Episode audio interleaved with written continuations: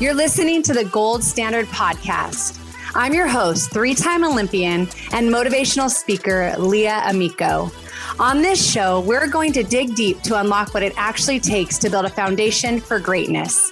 If you're an ambitious person with big vision, but you feel like fear is holding you back, get ready for some major breakthroughs. Let's dive in.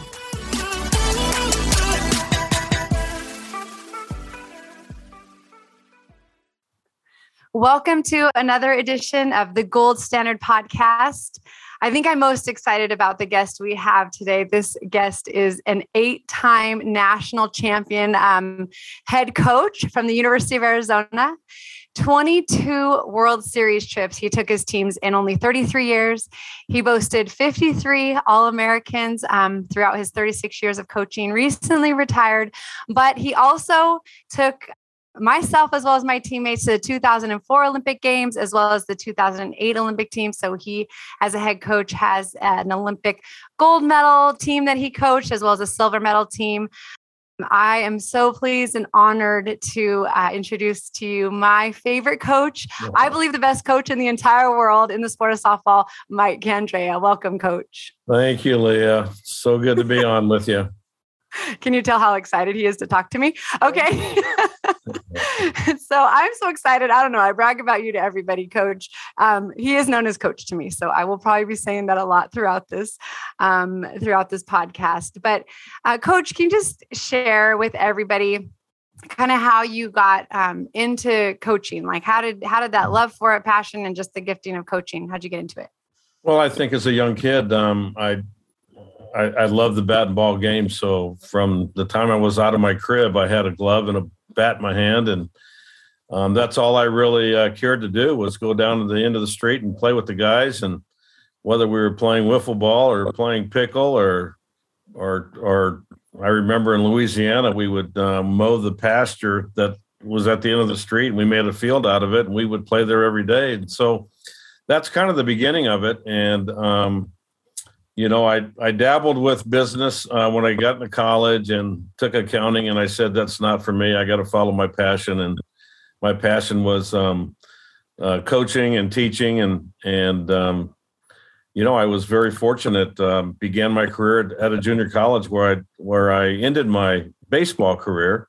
I had Tommy John surgery before Tommy John. So um, way, way back, but um, just got asked to start coaching, you know, and so I I, I thank Kenny Richardson for uh, maybe seeing a, a glimmer in my eyes that I loved what I was doing and that I could help, and started coaching baseball for um, about five years. And then um, the A D came in one day and said, Mike, I need your help. And I said, what's that? He goes, I need you to coach the women's softball team. And I said, George, I'm a good baseball guy. Why, why don't you want me to coach softball? And you got to remember that was back right at the beginning of Title nine. And um, he said, we're going to put some money into the program and we'd like for you to do it. And I said, well, I'll do it for a year, um, but I really think I want to stay in baseball, and did it for a year. And I fell in love, you know, fell in love with the, um, uh,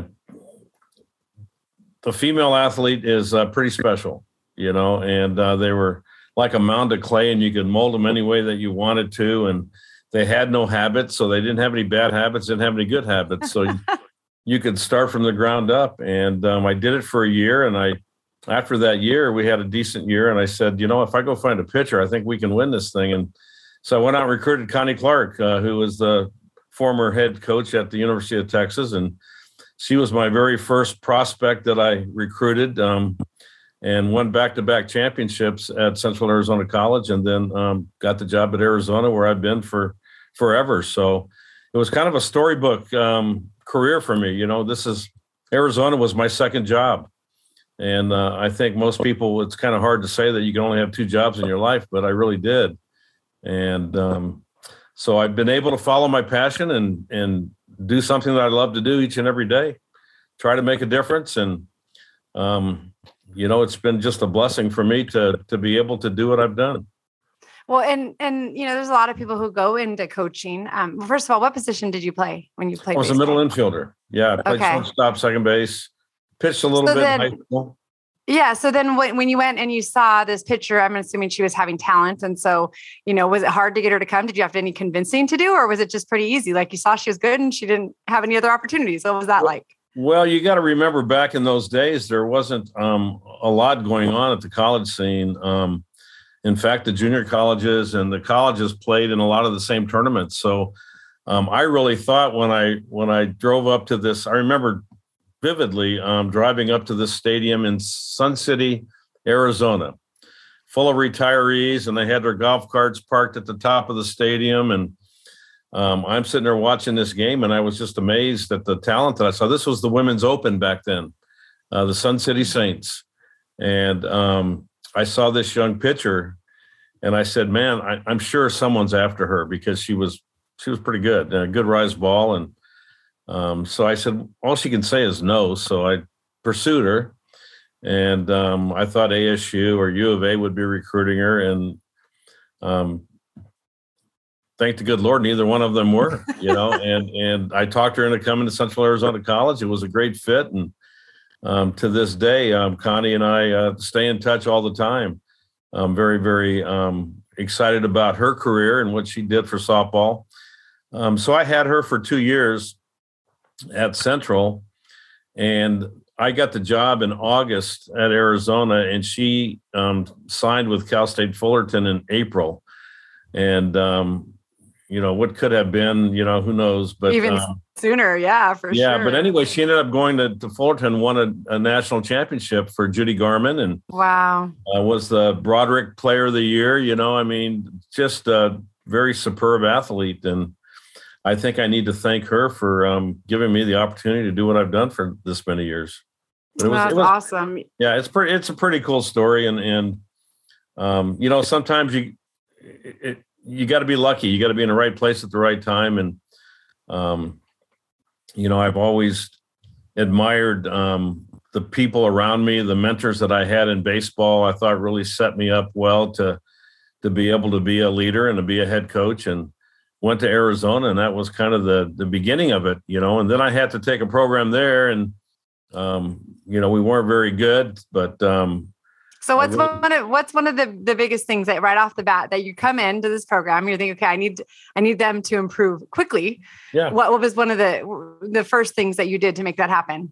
Well, I think it was just basically fundamentals. It was, um, t- you know, playing the game, um, being able to throw and play catch, and, and um, develop some confidence. Um, you know, U C L A was the gold standard um, back then. And, and I knew that for me to be able to get this program at the national level, that I was going to have to go through their door. And um, so I went out right away, and I started watching uh, the men's game, because I was a baseball guy playing softball, you know, and I'm wondering why everyone's bunting. And, and um, you know, back then it was a white ball with white seams, and they were throwing from forty feet. And I remember the first pitcher that I had to face was uh, Michelle Granger. And, you know, I'm thinking to myself, man, if this is softball, I, and I'm not a very good hitting coach, because we just struck out seventeen times, you know. For those that are not softball people, Michelle Granger was one of the best players ever to play the game, as well as she won a gold medal in nineteen ninety-six as a starting pitcher for us. So, and she was throwing seventy miles an hour from forty feet. So, you know, and throwing seventy so, miles per hour at the time when nobody else did that. It was crazy. And so I went to the men's game, and I started watching, and, and I, I realized the quickness of the game, and, and how speed could change the game. And and that's where I really saw the slap for the first time, and um, decided that, you know, I was going to have to kind of rethink um, my thoughts about the game. And so we went out and started recruiting some speed, and and um, tried to play the small ball a little bit. And And we just progressively got better, you know, and a lot of it was just getting these kids to believe that they could conquer anything. And ninety-one was our first championship. And that was um, a pretty phenomenal time, because I had mostly uh, Arizona athletes and, uh, you know, kids that were good players, not great players. But, man, I'll tell you what, we just came together at the right time and ended up winning a championship. And then that opened up the doors to be able to recruit people like you. You know, I thought, if we could get on the scene, that we could get into some homes and and recruit uh, at a higher level, that we could um, end up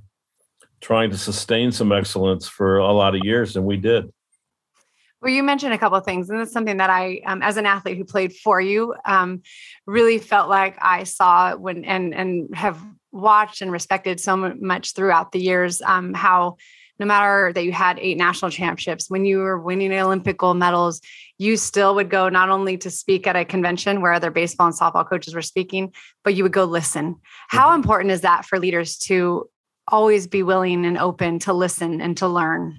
Oh, I think it's huge. I mean, it's, um, you know, when you stop listening, you stop learning. And, and to me, that's a, a big part of what we do, is being able to to learn. And, and, and for me, I would listen to anyone talk about the game, because one thing I learned at a young age is that you don't know who you're going to get good information from, you know? And um, so, yeah, I was around some really powerful um, coaches that ended up going into Division One, you know, the Gary Wards of the world. And, um, you know, Kenny Richardson was a really good um, teacher of the game.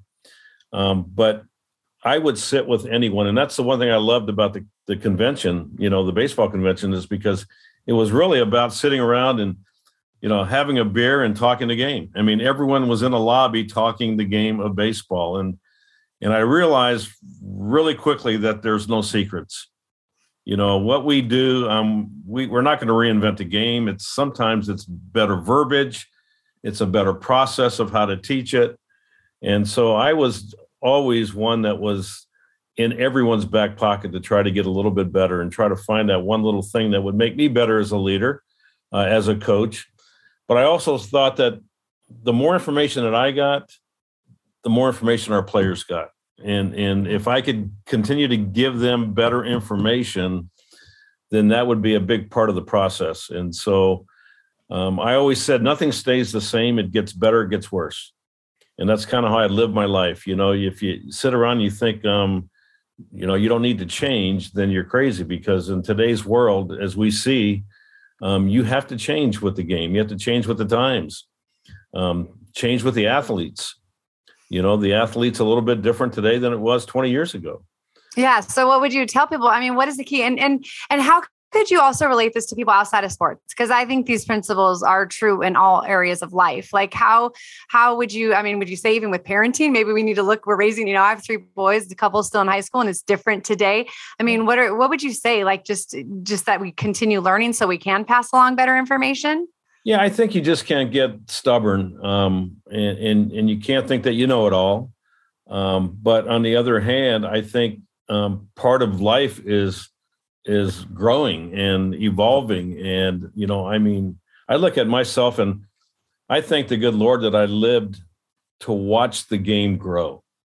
Mm-hmm. You know, if there's one thing I'm really proud of with my career, is that I was able to watch this game actually grow from the ground up. And you look at it today, and, and there's so many different dynamics that go into today's athlete. You know, um, when when I grew up, we had a black and white T V with rabbit ears, and you know, you learned how to play the game by trial and error. You go out there and you you would emulate guys on T V, and you would try something. If that didn't work, you try something else. And today we live in an information powerful um, society where, you know, kids get really good information, but then they can also go on YouTube and and, and watch eight hundred people teach hitting, you yeah, know. And, that's a good and so point. Sometimes the the uh, amount of information that our kids are getting today can be a, a, um, can cause some problems. Yeah, you can they, get, they can get overloaded. Yeah, overwhelmed, overwhelmed, overloaded, too, thinking too much. Yeah. Um, can we go back to, you said that, um, and I feel like you did this for me in a big way, but you said that early on your, your athletes weren't as good. Um, and you said you, you had to get them to believe. What did you do? And how did you even learn how to get other people to believe?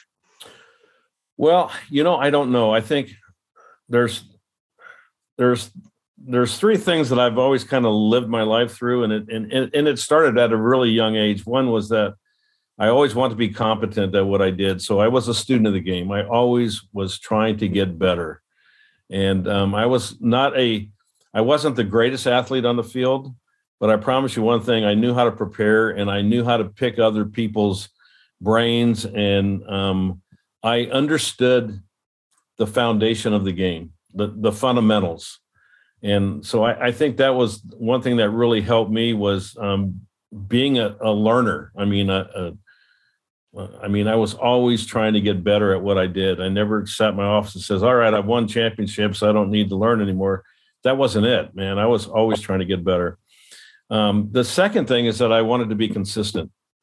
Um, and, and I, and I look back at the Olympic team, and, and I was absolutely amazed watching you guys perform every day. And I used to think to myself, what makes this group so special? And I go, you know, they're great athletes. Uh, they all have great eyes. I knew that for a fact, the bat and ball game. But the one thing that I realized is that you guys had emotional stability. You, you had consistency, whether it was at practice in Chula Vista or it was in the arena in Athens. You saw the same look, the same approach. Um, the game never got too big. I mean, it was just so fun to watch that element. And to me, that's a huge part of developing young kids today, is just getting them to, to not be on that roller coaster, you know, to, to understand that they're playing a game of failure. So they have to be good at failure recovery. You know, and if you don't give them a way to handle failure, then they're going to be on that roller coaster and they're never going to be able to play this game, you know. And then the third thing I think is for me was just caring about people. Yeah. I've I've always been that way. As a young kid, I, you know, I was a very emotional young kid. I wanted to make everyone proud, and um, just the, the good kid on the block, you know, never got in trouble. But to me, when I got into coaching, I realized that, you know, I coach men and I coach women, and I always say, you know, the men had to play good to feel good. The women had to feel good to play good. And so that was a really what eye-opening thing for me, is making sure that I coached. Number one, I coached the person. Yes. Before I tried to coach the athlete. Yes. And if I coached the person and made the person better and feel good about themselves, then the athlete could come out. And um, that, that was a, I think, one of the things that I, I understood real early in my career, and, and and one thing that was really important to me, you know, and and I always wanted to surround myself with people that that had the same goals and aspirations when it came to handling people. Not so much the game. I mean, you know, we all have our own thoughts about how the game is played, and but truthfully, at the end of the day, the biggest job that I have is is managing people. And if I, I look at my role today as an advisor for the athletic director here, and and I'm I'm finally kind of getting on my own little submarine and seeing all these others. And the one element that I see that really causes a lot of issues in programs is just the inability to manage people. Because in athletics, it's not only just your players, but it's your it's your village, it's your support staff, it's everyone else. And it's just amazing how sometimes people just have blinders on and they think that it's all about them and all about their team.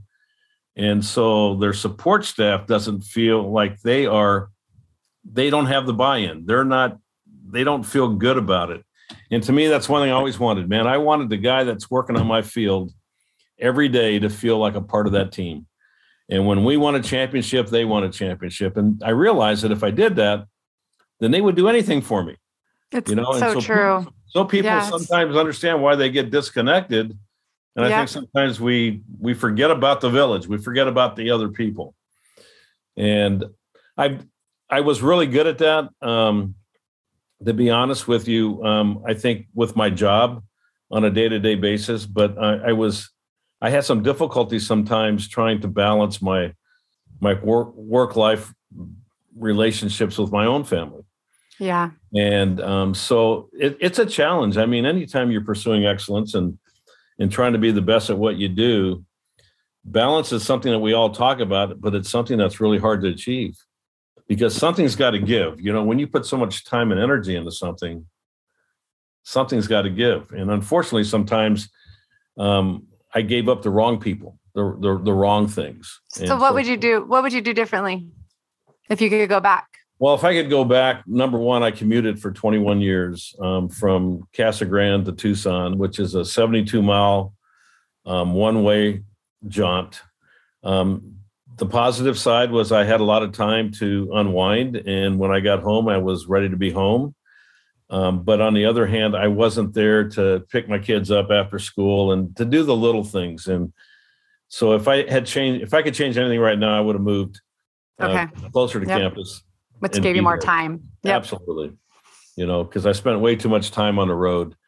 Um, and I was a great provider, you know, um, but but on the other hand, there was some emotional um, support and that, that you were that you needed that I wasn't real good at. You know, yeah. I mean, I was I was so locked into what I was doing, you know, and I had to really change my my thoughts sometimes, you know. I, for a while, my life revolved around winning a national championship. And if I didn't win a championship, I was miserable. And one day I woke up, I go, this can't go on. I mean, you you have to learn how to enjoy the small victories in life and enjoy life. And so you have to start looking at your, your whole process and what you do in a different light, because I realized the sun's going to come up and go down no matter whether I won or not. Um, the game wasn't life-threatening.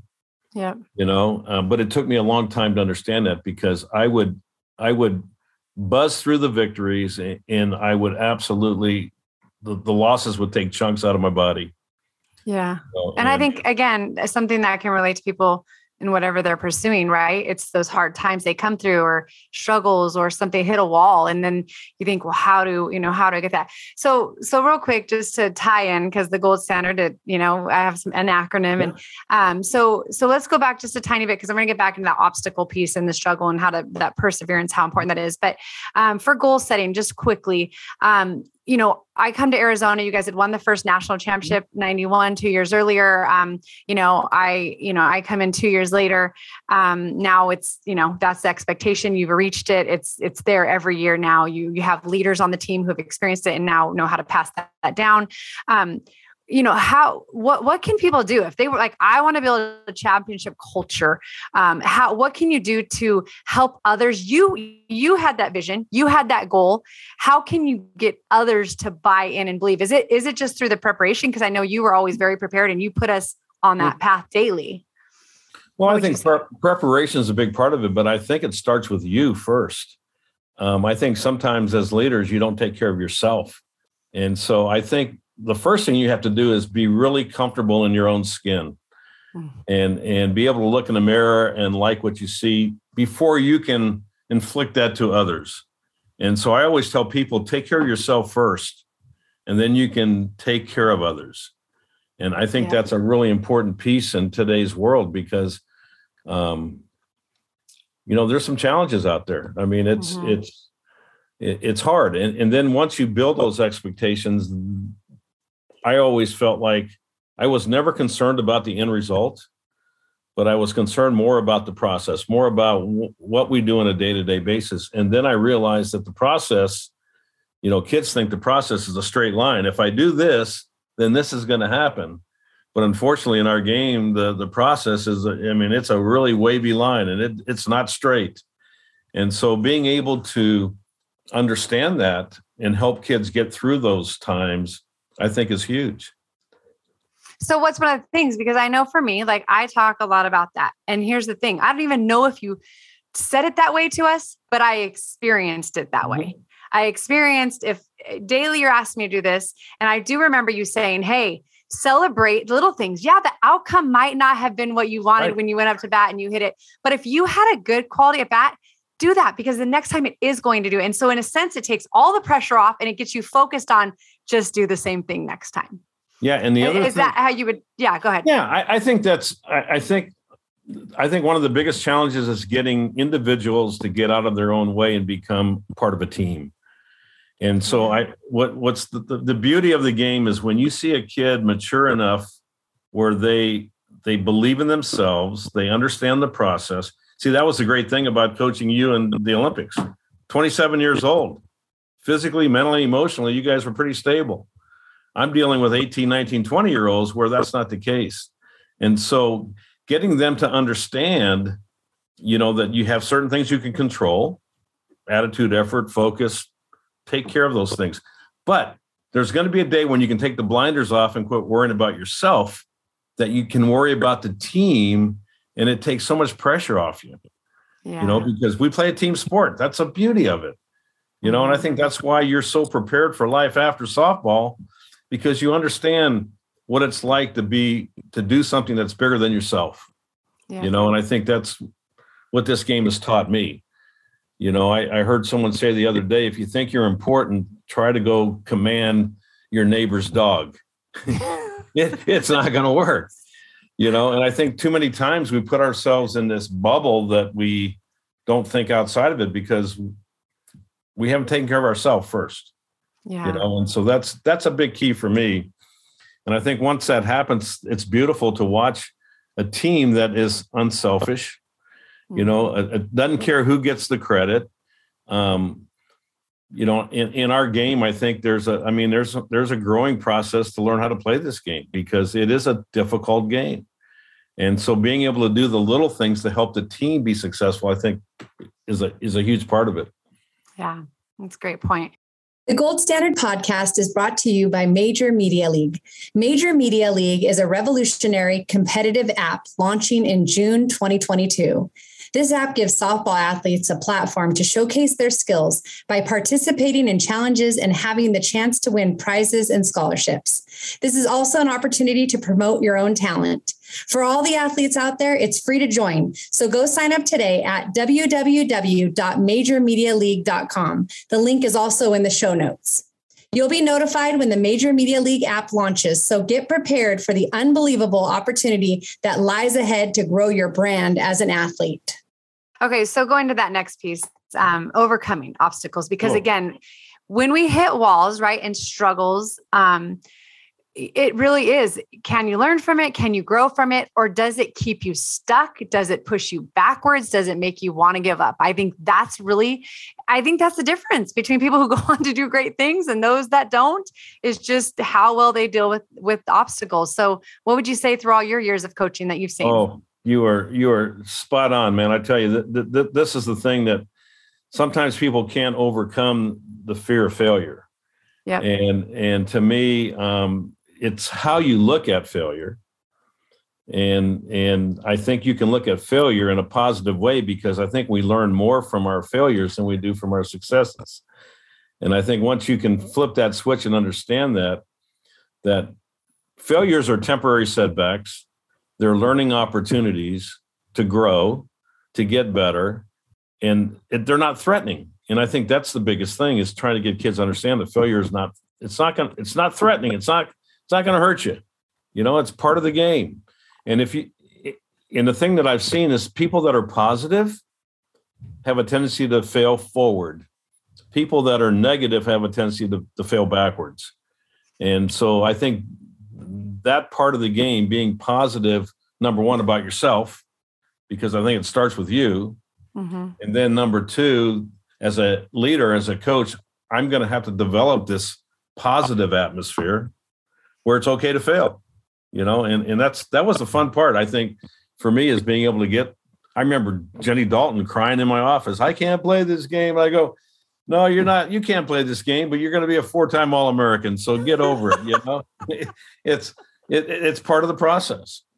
And so I think a lot of it is, how do we define failure, you know? And I always go back to that Michael Jordan quote where he, when he took three thousand shots, missed, you know, three hundred times, and was called upon to take the winning shot, you know, all the time, because the way he saw failure was just part of the process. Yeah. It's part of the process. I love that. Yeah. Can you, okay. Now let's just go into personal life as well, because we yeah. know, um, you know, yeah. a lot of people, right. It might not just be on the field, right. It could literally be in your personal life. And, um, maybe you can just share a little bit, um, for those that don't know, when you had lost your wife, Sue, yeah. right. Prior to us going to the two thousand four Olympics. Um, and you know, just kind of how you were able to still go lead an Olympic team right after losing your wife suddenly and unexpectedly. Yeah. You know, um, there's a lot of reasons why you can, you can, I don't want to say survive, but to be able to get through those tough moments, you know, and, and I've always been brought up. Um, my mom was my, my guiding force in life. Um, she, she was the one that, that really um, allowed my faith to really grow and understand about things when they happen. And um, to me, that was a big part of it. You know, um, um, you know, one day I was sitting there and I was, I was sitting at my desk and I took out this tape measure from Speedline uniforms, which you remember Speedline uniforms. And I don't know why I did it, but I sat there that day and I was thinking about my dad. My dad passed away at seventy-seven years old. And I took the tape measure out and I took out sixty-six years that I was at the time. And I looked at the seventy-seven and I said, that's what I got left. Mm. And so I think sometimes we don't realize how precious life is. And you have to prepare yourself for the good times and the bad times. You know, um, it was very devastating. And it, and it was probably um, something that you're not going to prepare yourself for. You can't prepare yourself for it. But But you have to be prepared, and that's the key. It's not a matter of of that you need your faith. It's it's just when, you know. Yeah. And I was always prepared that at least I had that, and I and I had some really good people around me that were my, you know, my safety net. You were one of them, you know, that were very influential during that time. And I think when you go through tough times like that, you you need that's where you're that's where you need your friends and your the people yeah. in your life, and you hope you've surrounded yourself with good people, because it, it was very devastating. And, and to sit there at forty-eight years old at the time, and you don't know the color of your checkbook, you don't know what your kids need. And, and um, yeah, it, it, it's, it's a moment in life where you're going, wow, you know, there's, there's a lot more to this game. There's a lot more to life. Mm-hmm. Um, and we need to make sure that we're prepared Uh, for when things happen. You know, I've lost a child, I, uh, you know, and, and I think it's been kind of a gradual thing for me. Um, but I, I, I lost a child very early on, and, um, you know, lost a player at twenty-one years old, very devastating. You know, Julie Ray Tan, perfectly healthy one moment, gone the next. And so, you know, when Sue went down, and I mean, perfectly healthy and then yeah. gone, it's like, Mike, you know what? The, the good Lord has prepared you for this. And, and, and my biggest thing was being strong for my kids and, and family. And I didn't know whether I could really go on and, and coach, but it was really my kids and my family that said, Dad, you know, Mom would want you to do this, you know? Mm-hmm. And so that kind of turned it into a different light. Um, and it's, yeah, it's, it's, life can be tough, you know, and that's why I love, I love the game, and I love what athletes go through, because you're going to go through some challenges and the good times and the bad times. And you have to have discipline, and you have to understand yourself, and you have to make the right choices. I think at the end of the day, um, if there's one thing I could tell young people, is it's your job to make the right choices, you know, yeah. and, and those right choices is about, about you. Mm-hmm. And it's about the people around you, people that you allow into your circle. And to me, that's what I've seen over the years, is when people aren't careful about the people that they bring into their circle, they can have a lot of problems. Yeah. And, and so to me, it was um, going back to my family, you know, going back to um, my profession I loved, but um, I had to learn how to be where my feet were. I, I you know, I was bad at taking work home yeah. and, and not enjoying being at home. So my term was be where your feet are. You know, if you're at home, you're at home. If you're at work, you're at work. And I got better at that. But at the end of the day, it was my faith. It was just, you know, God has a plan for us all. And I, I kind of looked at that as part of his plan. And maybe that was the wake up call that I needed to, to maybe become that, that, that father that, you know, I've, I've fathered a lot of kids, you know, and I've spent a lot of time with a lot of athletes, but um, sometimes I, I feel like I failed with my own. And, and um, so it's given me some time to kind of catch up to that. And, and it's ironic because this Saturday I'm, I, I was selected the Father of the Year here in Tucson. Oh. so um, yeah. So I'm, we're going to this big gala, but I, that was really kind of shocking because I really did some soul searching about that and going, you know, am I, am I really a Father of the Year? You know, I mean, there's a lot of things I could have done a lot better. And, um, but I think that's, that's the good part of growing up in athletics, is we all know that we can do things better. You know, we're yeah. not, we're not perfect. No, we're always, we're always growing. We never, we're always will. learning. Yeah. Absolutely. And, and, And something like that obviously just ultimately brings back that perspective. Like every day is a gift and the people in our lives are really the most important thing. This is a game, yeah. you know, and, and God, you know, was just so gracious and he brought you Tina, your current wife. And, yep. you know, it's just been beautiful to see um, what he's done, you know, through all these years as well since then.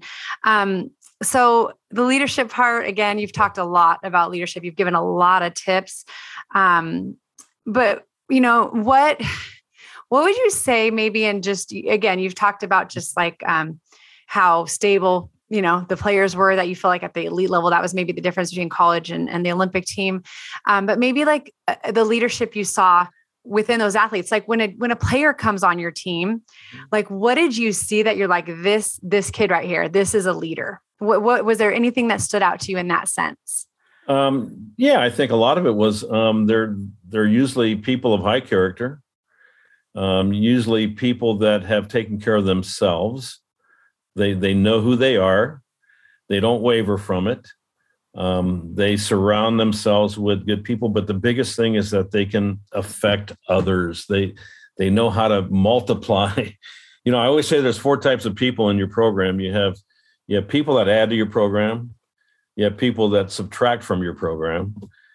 You have people that divide in your program. And then you have that person that multiplies your program, that makes others better.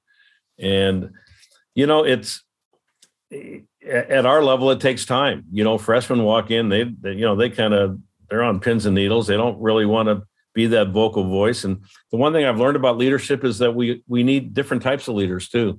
Yes. We don't need sure. just the vocal leader. We need, you know, we have the leader that's the mom, you know, that puts her arm around you and makes yeah. sure that you're okay. And I think any good team has multiple leaders. And that's why I've never had a captain. Yes. Um, right, wrong, or indifferent. It's just, I always felt like I wanted, if I had eighteen players, I wanted eighteen leaders, and they all led in different ways. And so that's the fun part, is being able to watch that, that person grow.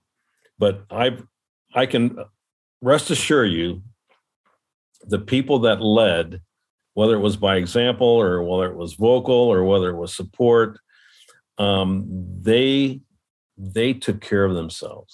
I mean, I, I never had to worry about them. You know, it's funny when you're coaching, and you got to watch this, because a lot of times you, you you spend very little time on the people that are doing the right things, and you spend all your time on the people that are doing the wrong things. And boy, I tell you what, you you got to watch that, because everyone needs to be wanted, and, and everyone has their needs. And so I think one of the most important things is getting to know people as people first. And I always say yeah. that, man, coach the person, and then the athlete will take care of themselves. Well, and, and I experienced that underneath you. And I was on a podcast earlier today, and that's exactly what it was all about. And it was about sports, and, and it was all about, and I, and I said, I said, what Coach Candrea knew how to do really, really well. And I watched this on a daily basis, was you knew the athletes that you had to get a little bit more on and be a little tougher on. And you knew the ones that it was like, with me, like, I felt like you just had to like, look at me and be like, let's yeah. go. Cause I think you yelled at me like twice, and I like broke down ball. Yeah. You, yeah.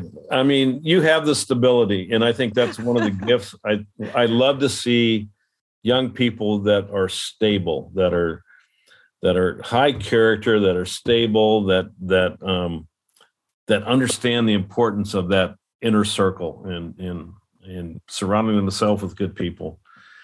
But I love the ones that are so comfortable with their own skin that they can help others get better, you know, and, and that, that's a gift. You know, especially when you're dealing with, um, you know, eighteen female athletes, um, you know, it that's a difficult job. And the ones that do it well are the ones that that really live their life a certain way, and people pick up on it. Yeah. You know, someone that I can trust, someone that I can trust, someone that I can count on. And boy, when you have a, a team full of people like that, you have a pretty special team. Well, and that's why I think back even to our years, you know, three national championships, um, you know, I think what in a span of five years, you, I mean, we were, you were in the national championship game. I mean, year after year after year, even the years that we fell short.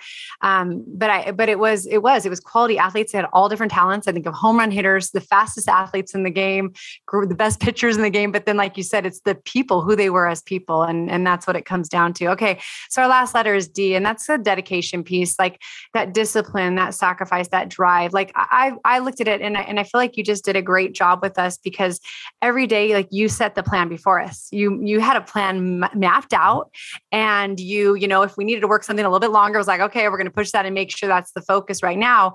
But, um, you know, is that what you've seen as well? Your national championship teams, your Olympic gold medal teams, you talked about all these characteristics, but then when it comes down to it, there's a lot of people that can think about it. Were these all just people of action as well? Is that what you would say?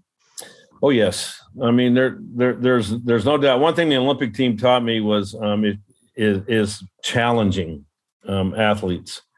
You know, there. I think the one thing I always looked at with with my teams is if I have a, a, a low skill and a high challenge, kids get frustrated. If I have a high skill and a low challenge, they get bored. And so trying to balance that, even amongst the player, you know, I think that's that's the thing. And so I I always wanted to be prepared. I mean, I'm a practice coach. I love practice, and I spend a lot of time trying to challenge athletes, um, trying to to to know what what their needs are, both as an individual and as a team, and um, and and I was totally embraced in the process. I mean, I I, I loved, I do, I, I loved practice. I mean, if there's one thing I miss today, uh, as a retired coach, it's practice. It's it's pounding those thousand ground balls and and and and challenging kids and. And, and making them better, you know. And um, to me, I think the Olympic team was just the epitome of that, because you guys had a knack of being able to put yourself in the Olympic arena when you were sitting there in Chula Vista. And and uh, I, I realized one day that I wasn't challenging you enough. And so I had to, I had to, that was a wake-up call, like, oh, God, you know. And that's why I, I picked the Navy SEALs to go out and train with a little bit. I mean. Yes, right? You did. Because it it it it is it's um it's trying to find the the, the right level with the right kids. And oh I yeah, I, I could not I couldn't hold that boat above my head. I'm like standing no. there like I I'm the weak link, and like, do I have to listen to this guy yelling at me, telling me to do push-ups right now? Yeah, coach, save us. Yeah, exactly. But you could see you could see the one thing that you guys had that every good athlete has, and that's you're competitive. Yeah. So you're going to find a way. And that's the one thing that's tough right now is, you know, when I grew up and even when you were playing, I think you guys were very task oriented. If I gave you a task, you found a way to accomplish that. And you wanted to make me proud, and you wanted to make your teammates proud. Well, the problem today is that this, this generation is pleasure oriented. Yeah. And so they're always looking for the pleasure. They're looking for, you know, they're not, whether it's the task or not, they, they want to have fun with it. Mm-hmm. And, and it's interesting to watch that, and it's not wrong. It's just, it's different. Yeah.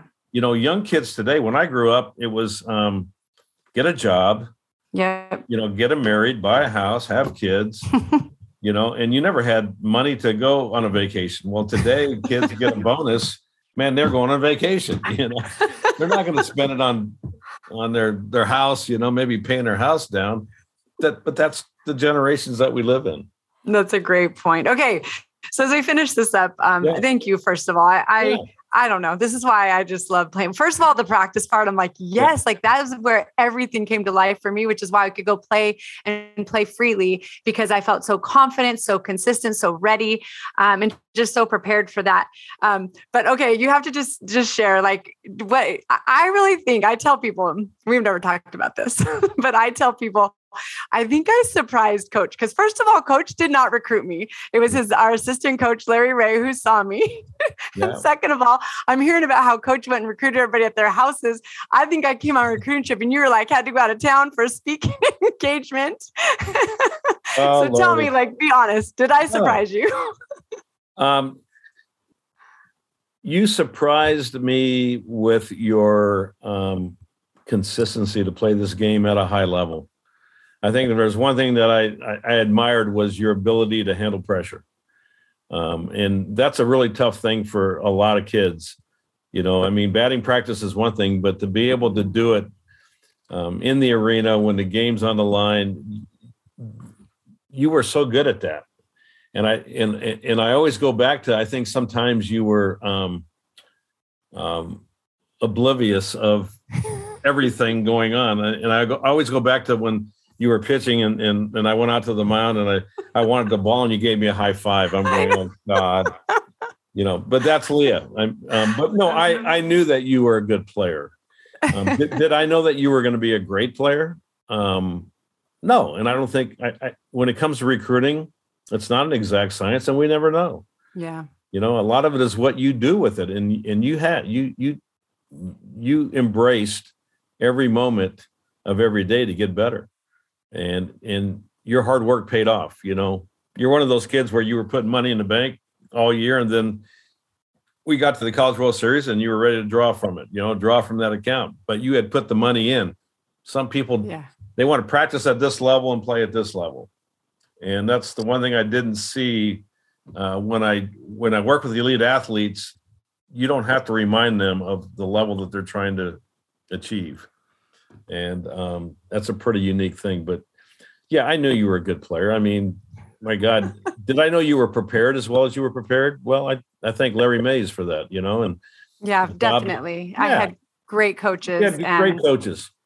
And then, and great. then again, the athletes I was around and then obviously our coaching staff. And I, I just wanted more, yeah, whatever I could have. So it definitely came top down and you guys allowed me to rise up. Were, were you, um, yeah. And you weren't one of those flashy players that, you know, all of a sudden you can watch a game and that, that they're popping no. out.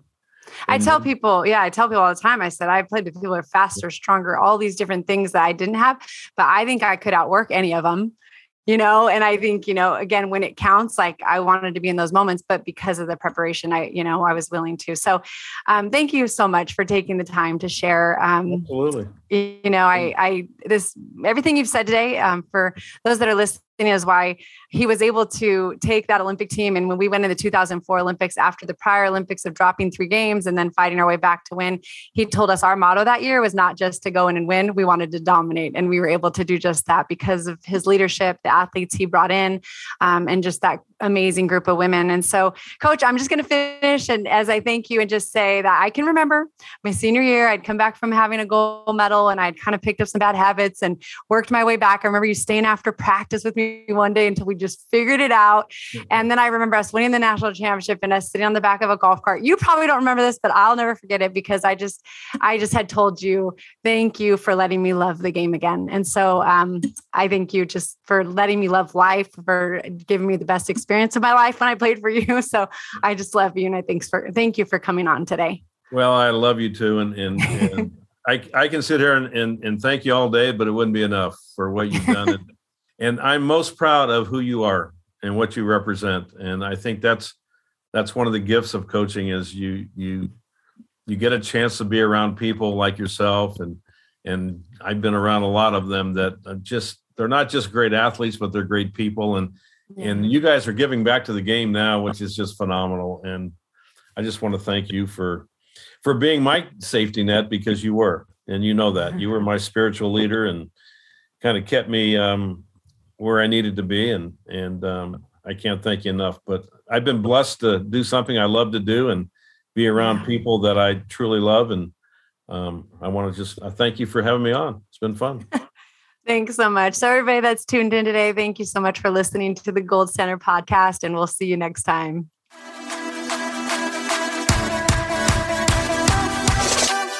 Thanks again for joining us for this episode of the Gold Standard Podcast. If you enjoyed what you heard, please share it with a friend. You can post on social media and tag at Leah twenty U S A or use hashtag Gold Standard Podcast. Make sure you also subscribe so you get notified each week as a new episode releases. You can subscribe, rate, and review on Apple Podcasts or wherever you listen. We appreciate your reviews as they help encourage others to listen in. Until next time, live out the gold standard and keep turning your goals into reality.